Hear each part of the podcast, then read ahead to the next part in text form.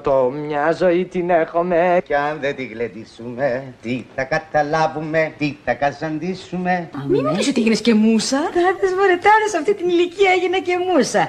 Αλλά έτσι, έτσι, έτσι είναι. Αρχίζεις μουσίτσα, γίνεσαι μουσα και στο τέλος καταντάς μουσείο. Κάθε Σάββατο γύρω στις 10.30 στο ρόλο του Σαββάτου με το Ρένο σας ταξιδεύουμε και ξεδιπλώνουμε αναμνήσεις από τη ζωή και το έργο μεγάλων καλλιτεχνών που σφράγισαν τον ελληνικό κινηματογράφο, το θέατρο και τη μουσική με μένα την Κατερίνα Συμπόνη στη νέα πανελλήνια φωνή. Λοιπόν, σήμερα δεν ξέρω αν το προσέξατε, αλλά είμαστε μια ωραία ατμόσφαιρα είμαστε. Σαν παλιό σινεμά και σαν τη γαλήμα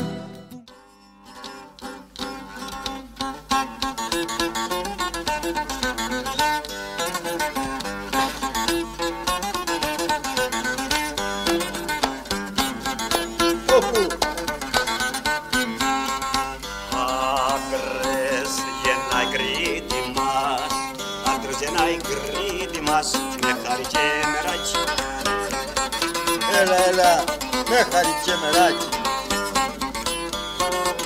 Με χάρη και μεράκι Μέσα σε όλους διαλεχτώ Μέσα σε όλους διαλεχτώ Το μάνο το κατράκι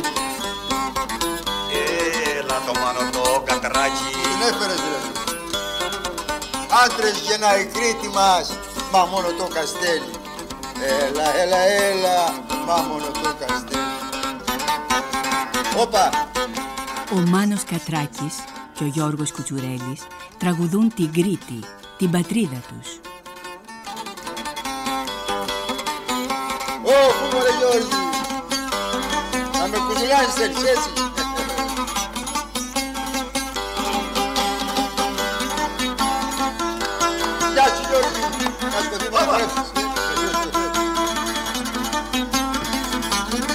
Έλα, έλα, έλα.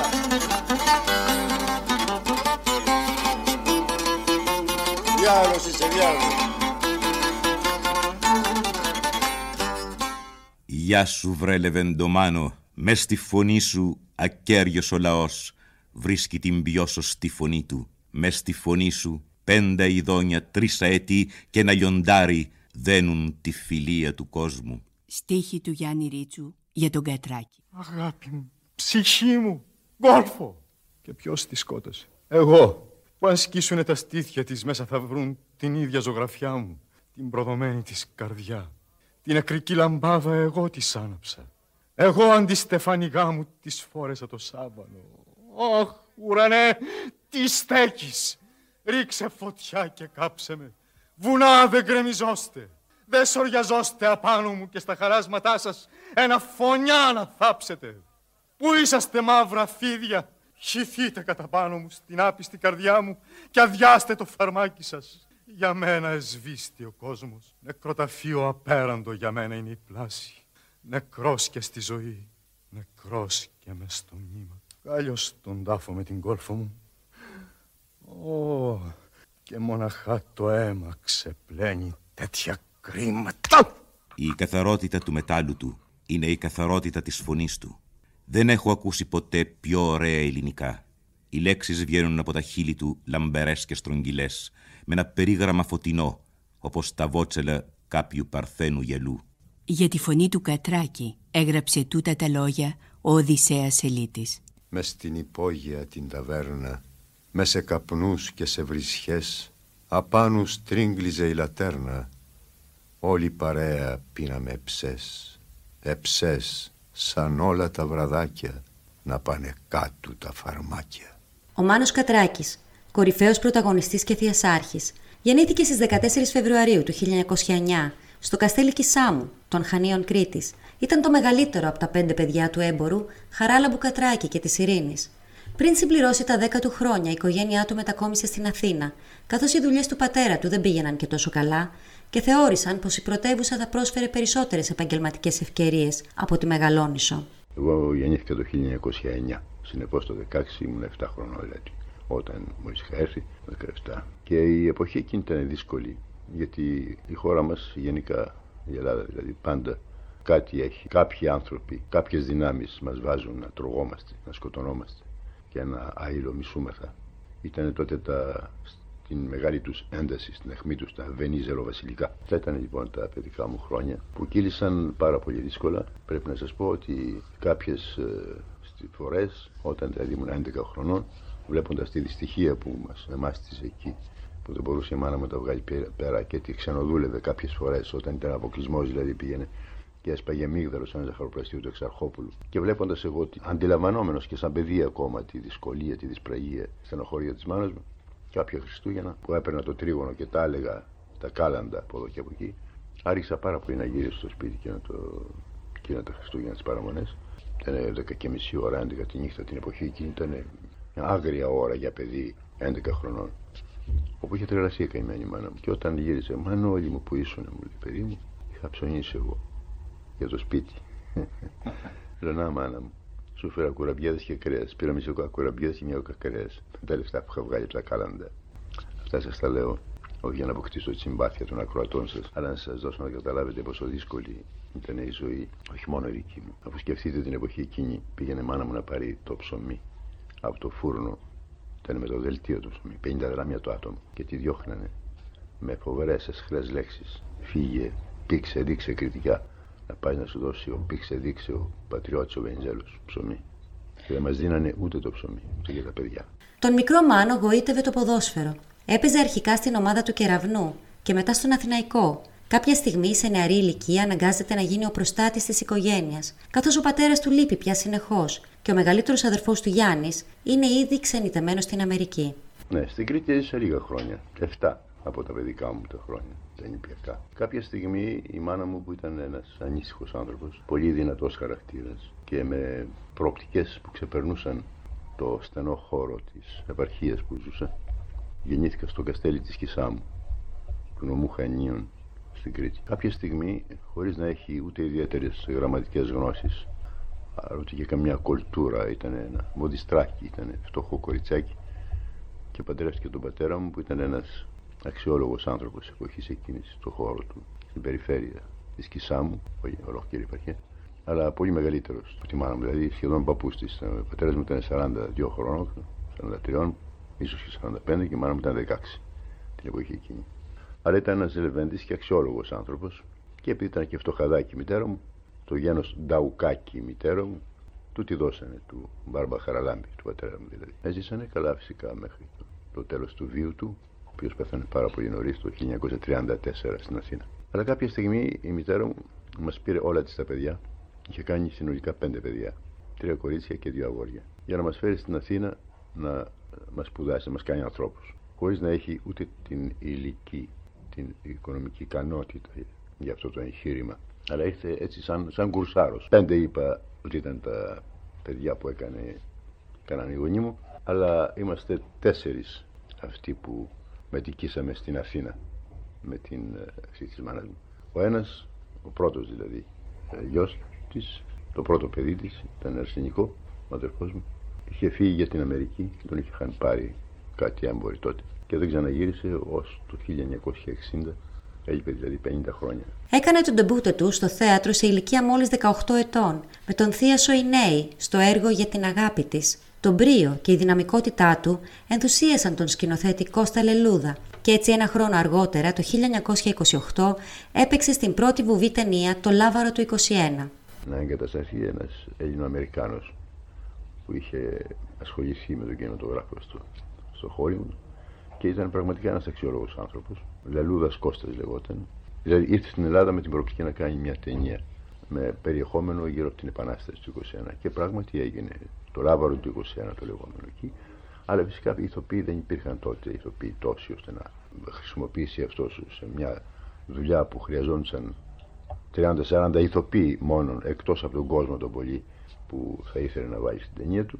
Τα κατάφερε όμως και πήρε τα παιδιά της γειτονιάς από εκεί μας μάζεψε όλους εμάς, καμιά σαρανταριά παιδιά που είμαστε, και διάλεξε για τους διάφορους ρόλους Είχε ικανότητες πολλές αυτό σας λέω. Ήταν και σεναριογράφο και τεχνικός, οπερατέρ και εμφανιστής και όλα τα έκανε αυτός. Τα περισσότερα πράγματα τα έκανε. Και διάλεξα εμένα να πρωταγωνιστήσω. Τώρα πώς και γιατί ούτε το ξέρω, ούτε το κατάλαβα ποτέ. Ποιος ξέρει. Εγώ έπαιξα λοιπόν τον λεγόμενο Δήμο τότε, την ταινία αυτή. Ήταν η πρώτη μου καλλιτεχνική έτσι, επαφή Στη συνέχεια κάποιος Γιάννης Ξανθάκης ονόματι και μου λέει: Γιατί δεν βγαίνετε στο θέατρο; Ένας κοντούλιτο ήταν με μουστακάκι γαλλικό. Εγώ στο θέατρο δεν ήξερα. Ε, Ούτε είχα δει βασικά δηλαδή θεατρική παράσταση ολόκληρη. Κλεφτά έκανα δύο σκηνές από, από μια τρύπα στο θέατρο της Κιβέλη που ήταν στο χρηματιστήριο και έπαιζε το καλοκαίρι με αντίσκηνο. Δηλαδή μια σκηνή ολόκληρη, πως είναι μεγάλες σκηνές του τσίρκου. Τέτοια σκηνή είχε εκεί. Ήταν το θερινό της Κιβέλη, θυμάμαι, στο χρηματιστήριο. Είπα, μα πώς να βγω. Λέει, θες, λέω ναι. Και με παίρνει από το χέρι και με πάει σε μια πρόβα που κάνανε κάτι ηθοποιοί, εκεί κοντά στον Ιπποκράτου. Ήταν ο Θίασο των Νέων με τον Παντόπουλο και τον Νικολόπουλο. Το ίδιο βράδυ είχα σκηνή στο Παγκράτη. Χωρίς να πω τίποτα στη μάνα μου φυσικά. Την ίδια περίοδο εντάχθηκε στο θίασο της ελεύθερης σκηνής της Μαρίκα Κοτοπούλη, του Σπύρου Μελά και του Μίτσου Μιράτ, παίζοντας σε έργα όπως η Λύρα του Γερονικόλα, η Άθλιοι και Στέλλα Βιολάντη. Από εκεί και πέρα όλα άλλαξαν ραγδαία για τον Κατράκη. Η δεκαετία του 30 έφερε την καταξίωσή του στο θεατρικό σανίδι, τη γνωριμία του με εξέχουσες προσωπικότητες του καιρού, όπως ήταν η φιλία του με τον μαέστρο Δημήτρη Μητρόπουλο, αλλά και τον πρώτο του γάμο σε ηλικία 25 ετών με την επίσης ηθοποιό Άννα Λόρι. Καλοκαίρι του 1928 βγήκα στο Παγκράτη, στο Θείο των Νέων. Σε συνέχεια, έτσι χρονογραφικά θα σας τα πω. Το χειμώνα της ίδιας χρονιάς προσλαμβάνομαι στο Θείο της Μαρίκας Κοντοπούλη όπου παίζω σε δύο-τρία έργα και κυριότερα στον ερωτόκριτο του Θόδωρου του Συνειδηνού ε, παίζοντας τον Αφεντόπουλο της Κρήτης στο Παπαντονίου Ζαχαρία του Παπαντονίου ένα ρόλο σε ένα έργο στον όγκο του Πεθαμένου και κάτι άλλο. Μετά πήγα στρατιώτης και έγινε το Εθνικό Θέατρο. Το Εθνικό Θέατρο με βρήκε, υπηρετούνται ακόμα στο στρατό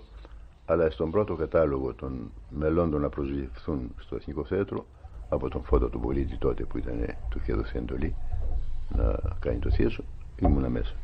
Κύριε Κατράκη, θα σταματήσω για να μιλήσουμε για αυτά τα δύο ονόματα. Για τη Μαρίκα Κοτοπούλη, ναι. πώς την είδατε, και για το Φωτοπολίτη, γιατί είναι σημαίνουσες μορφές του. Ναι, η Μαρίκα Κοτοπούλη βέβαια είναι γνωστό ότι υπήρξε ίσως η μεγαλύτερη ηθοποιός, ας πούμε, της Ελλάδας και η Κιβέλη φυσικά, η οποία ήταν συνομιλική σχεδόν της Μαρίκας Κοτοπούλη. Αλλά φαίνεται ότι η Μαρίκα ήταν μεγαλύτερη ηθοποιός από όλες αυτές. Το 1930 συνεργάστηκε με το Λαϊκό Θέατρο του Ρώτα και το 1932 προσλήφθηκε στο νεοειδριόμενο Εθνικό Θέατρο, όπου ερμήνευσε μεταξύ άλλων τον Κορυφαίο στον Αγαμέμνονα και τον Κριτικό στη Βαβυλωνία. Ε, μετά ξαναπάω στο Εθνικό Θέατρο, με παίρνει ο Γιώργης ο Βλάχος. Το 1940 πηγαίνω στον πόλεμο, στην Αλβανία, γυρίζω από τον, τον πόλεμο και είμαι πάει στο Εθνικό Θέατρο. Μπορούμε να έρθουμε στην περίοδο του πολέμου, κύριε Κατράκη, που φεύγετε με τον Τερζάκη από το θέατρο. Και τον Τερζάκη, εσείς πώς το γνωρίσατε; Φαντάζομαι σε αρκετές περιπτώσεις. Ναι, πολύ καλά. Μάλιστα είμαι ένας από τους ανθρώπους που συνέτειναν πάρα πολύ την εποχή εκείνη της κατοχής, δηλαδή να αναλάβει κάποτε την καλλιτεχνική διεύθυνση του Εθνικού Θέατρου έγινε μια κίνηση πολύ μεγάλη και δύσκολη στα χρόνια εκείνα. Όπως θα ξέρετε, διευθυντής του Εθνικού Θεάτρου ήταν ο Κωστής ο Μπαστιάς, επί μεταξά δηλαδή. Και πρέπει να πούμε κάτι που είναι ανεξάρτητο με την ιδεολογία δηλαδή της εποχής εκείνης, ότι το θέατρο την εποχή εκείνη, στην περίοδο δηλαδή, ας πούμε τη μεταξική περίοδο, ε, βρέθηκε στη μεγαλύτερη άνθησή του.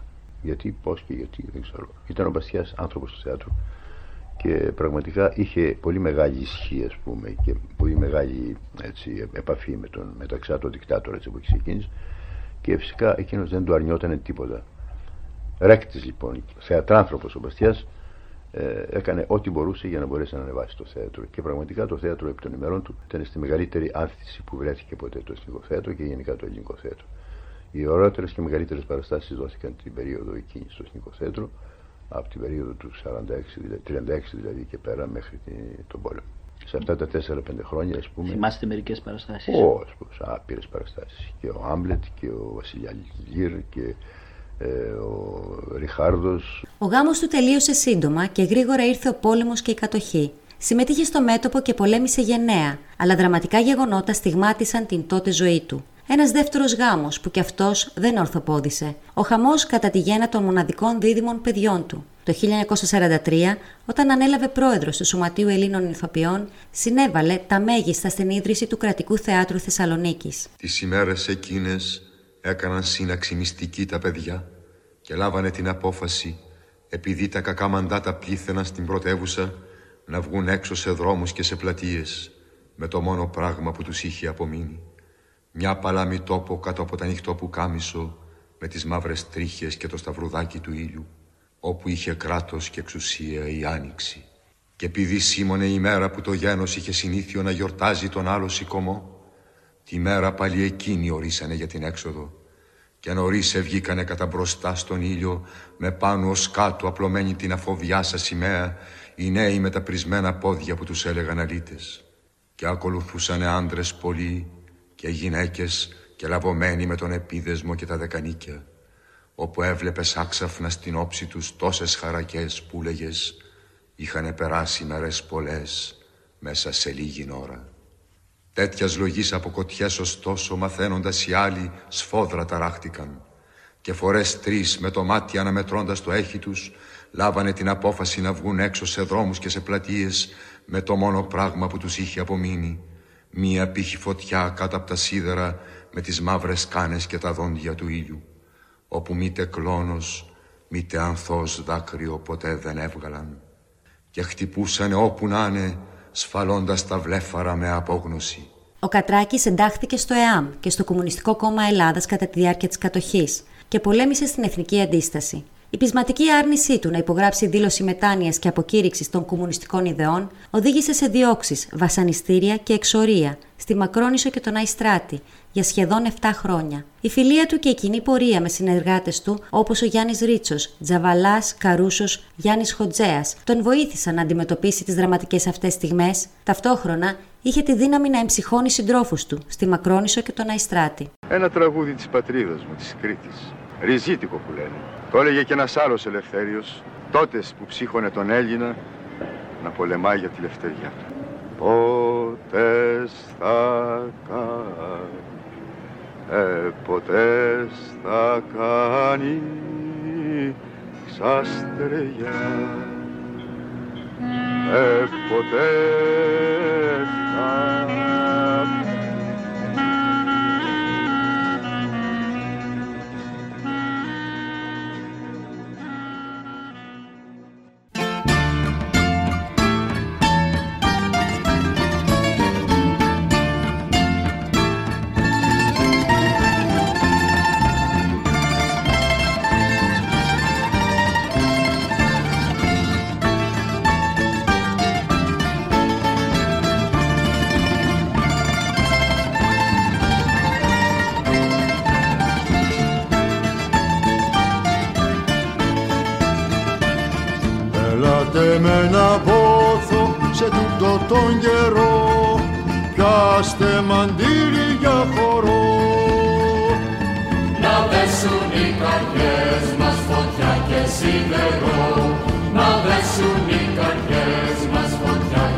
και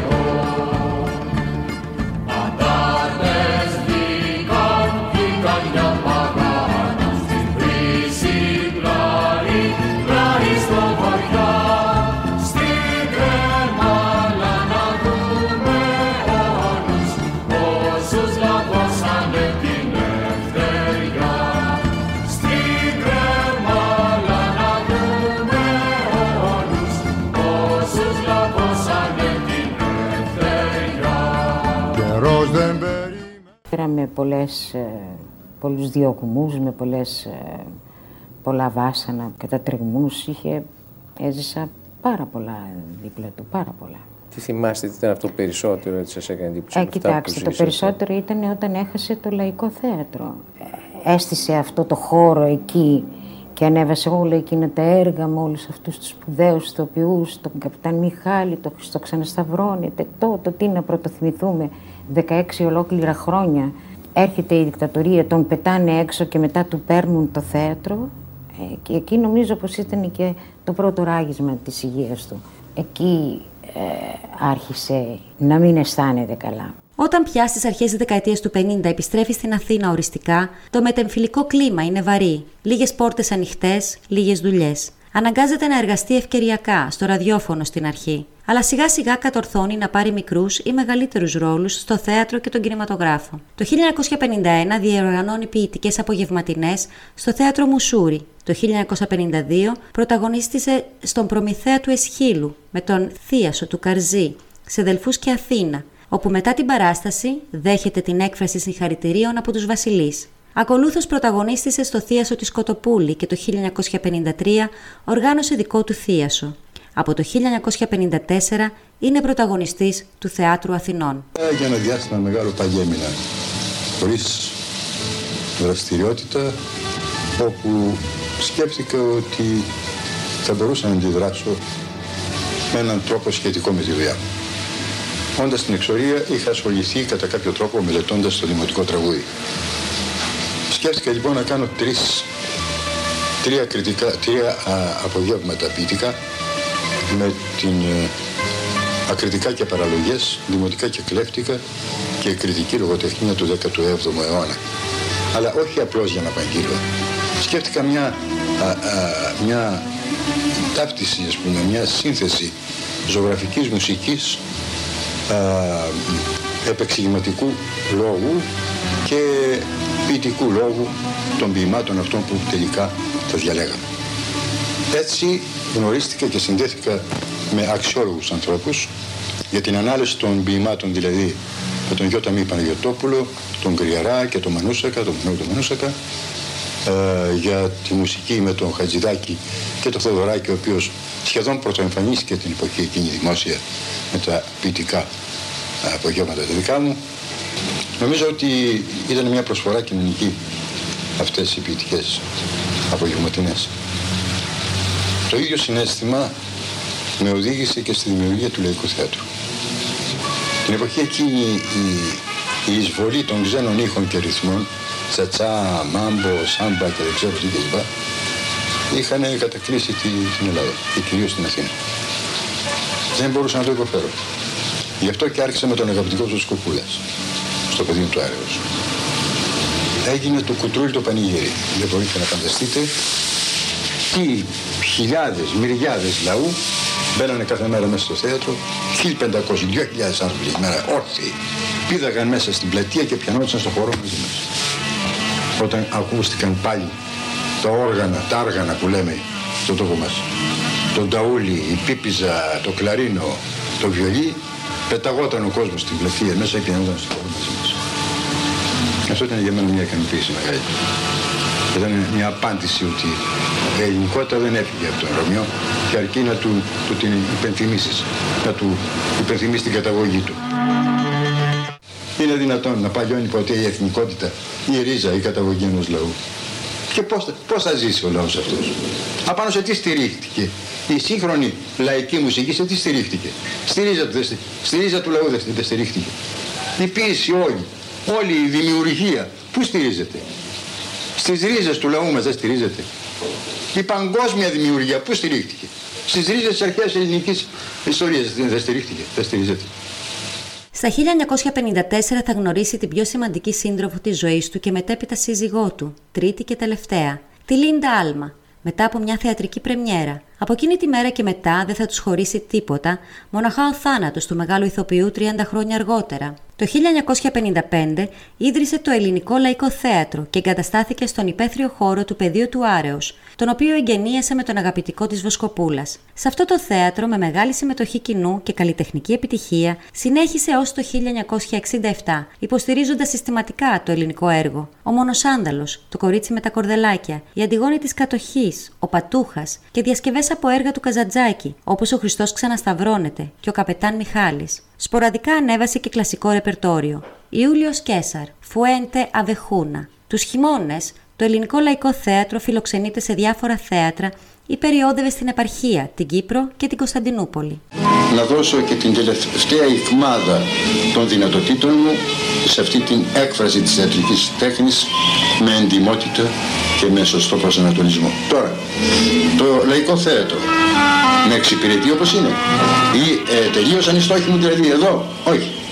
Μπορώ να πω ότι δεν τους άγγιξα καν διότι η αρχική μου πρόθεση δεν ήταν να κάνω μια παράσταση μονάχα μια παράσταση καλή ή να ανοίξω την παράσταση σε πλατή κοινό να μπουν και δύο και τρεις χιλιάδες άνθρωποι την ημέρα όπως έμπαιναν στο Λαϊκό Θέατρο στο πεδίο του Άρεος αυτό που τσάμπα έχασα αυτό που τσάμπα μου το πήραν διαμαρτύρομαι εντονότατα σαν, σαν Έλληνα, σαν άνθρωπος, σαν πολίτης με δικαιώματα διαμαρτύρομαι εναντίον όλων εκείνων των κυβερνήσεων και των παραγόντων που ήταν, δεν στάθηκαν βοηθοί στο να ξαναπάρω πίσω το θέατρο που δημιούργησα εγώ μόνος μου με ένα δίφραγκο στην τσέπη στο πεδίο του Άρεος και το δώσαν εκεί που το έδωσαν για να μην αναφέρω ονόματα, δεν θέλω να αναφέρω ονόματα σέβομαι τον καλλιτέχνη που το πήρε τον σέβομαι σαν καλλιτέχνη αλλά δεν τον σέβομαι σαν άνθρωπο Οπότε δεν σέβομαι κανέναν σαν άνθρωπο από αυτούς που δεν με βοήθησαν και δεν στάθηκαν βοηθοί στο να ολοκληρώσω το, την έννοια του λαϊκού θεάτρου.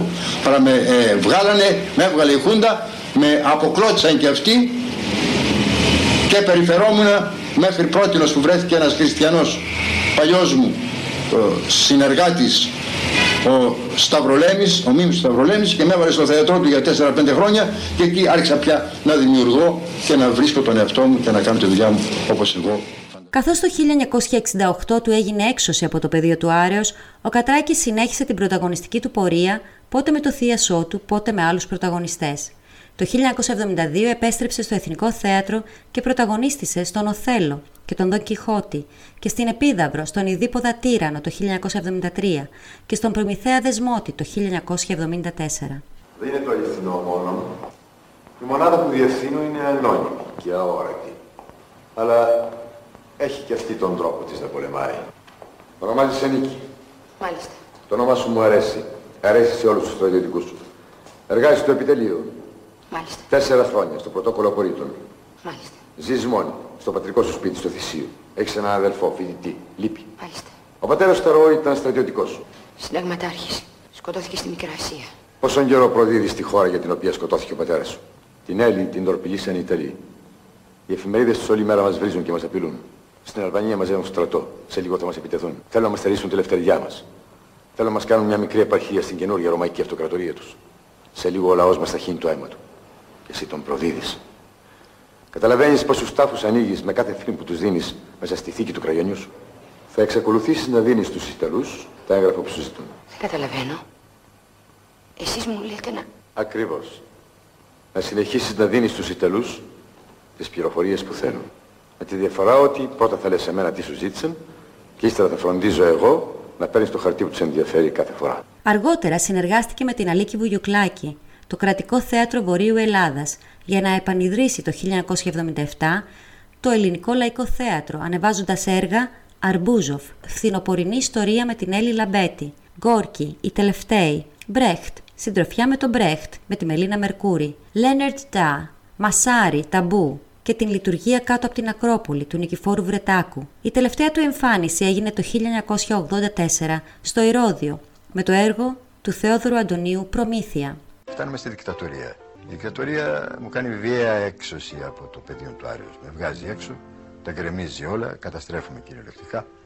Αλλά και εγώ προχωρώ, δεν σταματάω, δημιουργώ έναν άλλο θείασο και επιχειρώ μια περιοδία αρχίζοντας από τη Θεσσαλονίκη. Το τελευταίο έργο που είχαν βάσει στην Αθήνα το χειμώνα, θυμάμαι της χρονιάς εκείνης, ήταν το Καληνύχτα Μαργαρίτα του Σταύρου.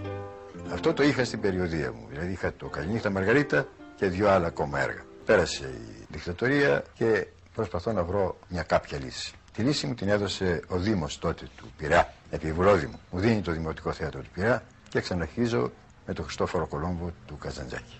Είχε πολύ μεγάλη επιτυχία. Η δεύτερη μου εξόρμηση ήταν με τον Προμηθέα Δεσμότη που τον έπαιξα στα Ελευσίνια στην Ελευσίνα, με επιχορήγηση του Δήμου Ελευσίνας. Έκανα μια πολύ μεγάλη περιοδία και με τα δύο έργα σε όλη την Ελλάδα και τελικά η κατάληξη ήταν να απαγιάσω που λέμε στη γλώσσα μας σε ένα θέατρο στο Broadway το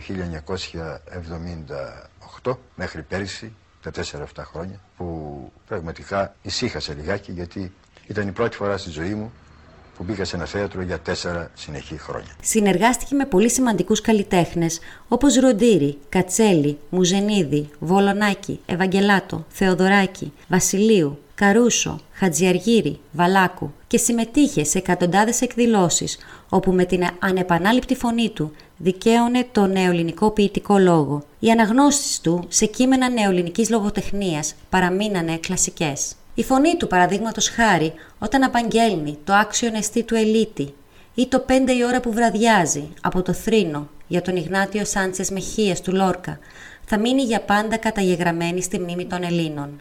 Πέντε η ώρα που βραδιάζει.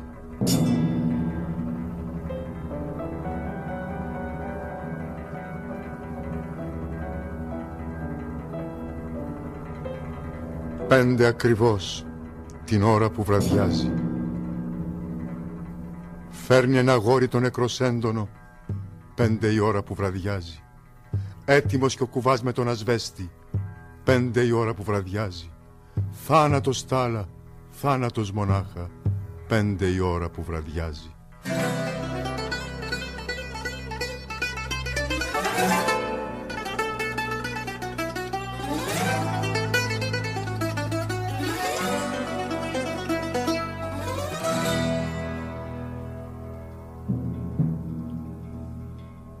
Ψηλά παίρνει ο αγέρας στα βαμπάκια. Πέντε η ώρα που βραδιάζει. Το οξύδιο παίρνει κρίσταλο και νίκελ. Πέντε η ώρα που βραδιάζει. Ο Κατράκης έπαιξε και σε πολλές ταινίες στον κινηματογράφο. Αξιόλογες είναι οι ερμηνείες του στο Μαρίνο Κοντάρα του Γιώργου Τζαβέλα το 1948, στη Συνοικία το Όνειρο του Αλέκου Αλεξανδράκη το 1961, στην Ηλέκτρα του Μιχάλη Κακογιάννη το 62, στο Ένας Δελικανής του Μανώλης Σκουλούδη το 63. Βραβεύτηκε στο Διεθνές Φεστιβάλ του Σαν Φρανσίσκο για την ερμηνεία του στο ρόλο του Κρέοντα στην Αντιγόνη του Τζαβέλα και στο Φεστιβάλ Θεσσαλονίκης για τη συμμετοχή του στο συνοικείο το Όνειρο. Τόσο μικρές από όλους, με προστάτη εσένα. Μετά ήρθαν κάτι διακρίσεις. Τα 50 μου χρόνια, γιορτασμοί στο Παρίσι, αυτή σχεδόν από εκεί ξεκίνησε μια ιστορία, μια αλυσίδα γιορτασμών και η κατάληξη και το κορύφωμα αυτής της ιστορίας φυσικά ήταν η βράβευση από την Ακαδημία. Από κινηματογραφικές μου αναμνήσεις ε, μπορώ να θυμηθώ ορισμένες ταινίες όπως ο Μαρίνος Κοντάρας, όπως η Αντιγόνη του Τζαβέλα. Με την Αντιγόνη πήρε ένα πρώτο βραβείο στο 5ο κινηματογραφικό φεστιβάλ του Σαν Φραντζίσκο για το ρόλο του Κρέοντα. Ένα πρώτο διεθνές βραβείο. Περνάνε τα χρόνια, τόσο νιώθει την ανάγκη κανείς της επιστροφής να γυρίζει στα περασμένα. Έτσι και εμένα νους μου τώρα δεν μπορεί να, να φύγει από ορισμένες εντυπώσεις εύθυνης ε, ρόλων που έχω παίξει. Αναφέρω μερικούς, τον Προμηθέα Δεσμότη, τον Ιδίποτα Τύρανο, τον Ηλίθιο, τον Γκρέοντα, τον Κιχώτη, τον Οθέλο. Ούτε από ορισμένους συνεργάτες που στάθηκαν πραγματικά στο πλάι αυτής της επίπονης και δύσκολης πορείας του Λαϊκού Θεάτρου, όπως είναι ο Τάκης ο Μουζενίδης, ο σκηνοθέτης, σχεδόν ομώνυμο σκηνοθέτης του Λαϊκού Θεάτρου. Τον χάσαμε δυστυχώς πρόωρα και που αυτή η αναφορά μου ας είναι ένα στοιχείο μνήμης σημαντικής με πολλή συγκίνηση στον άνθρωπο που μου στάθηκε παραστάτη σε πάρα πολύ δύσκολες στιγμές.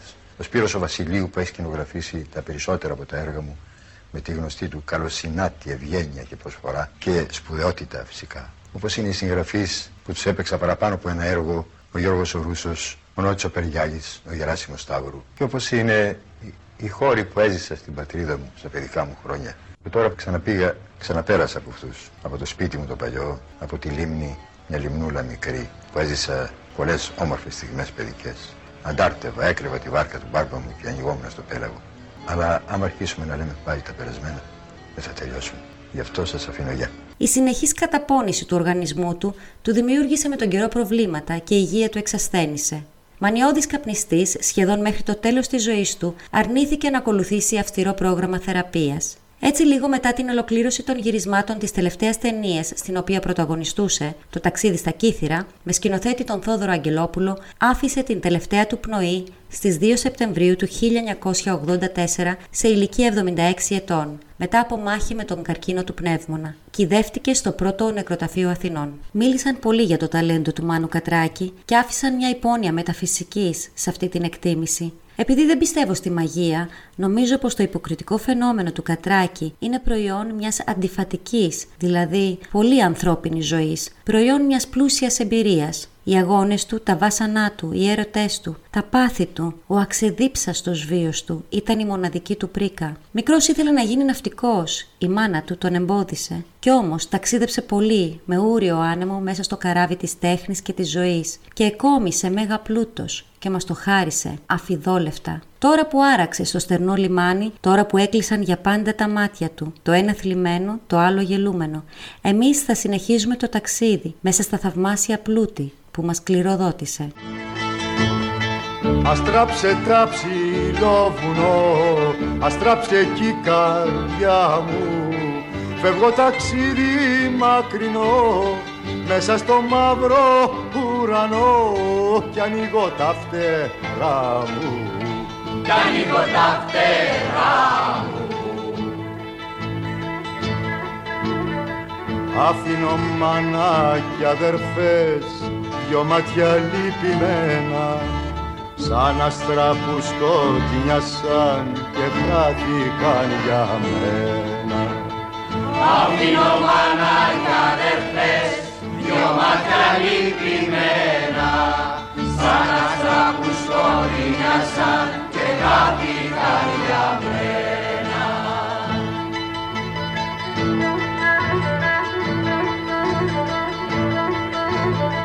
Πέρασα κύμα τα θεριά κι χάρτο χάρο αντάμα δεν ρίζω σας άλλη στεριά όσο να γίνει σα στεριά του γυρισμού το θάμα του γυρισμού το θάμα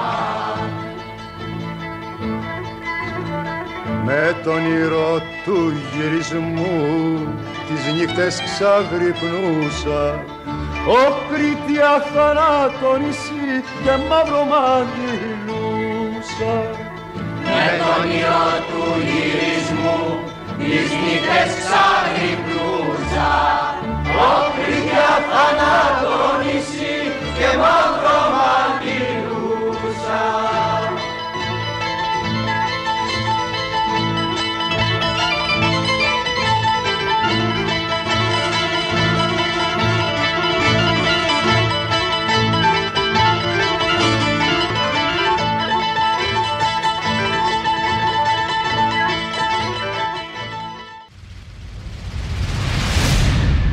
Πανελλήνια Φωνή. 14-22 Μεσαία Κύματα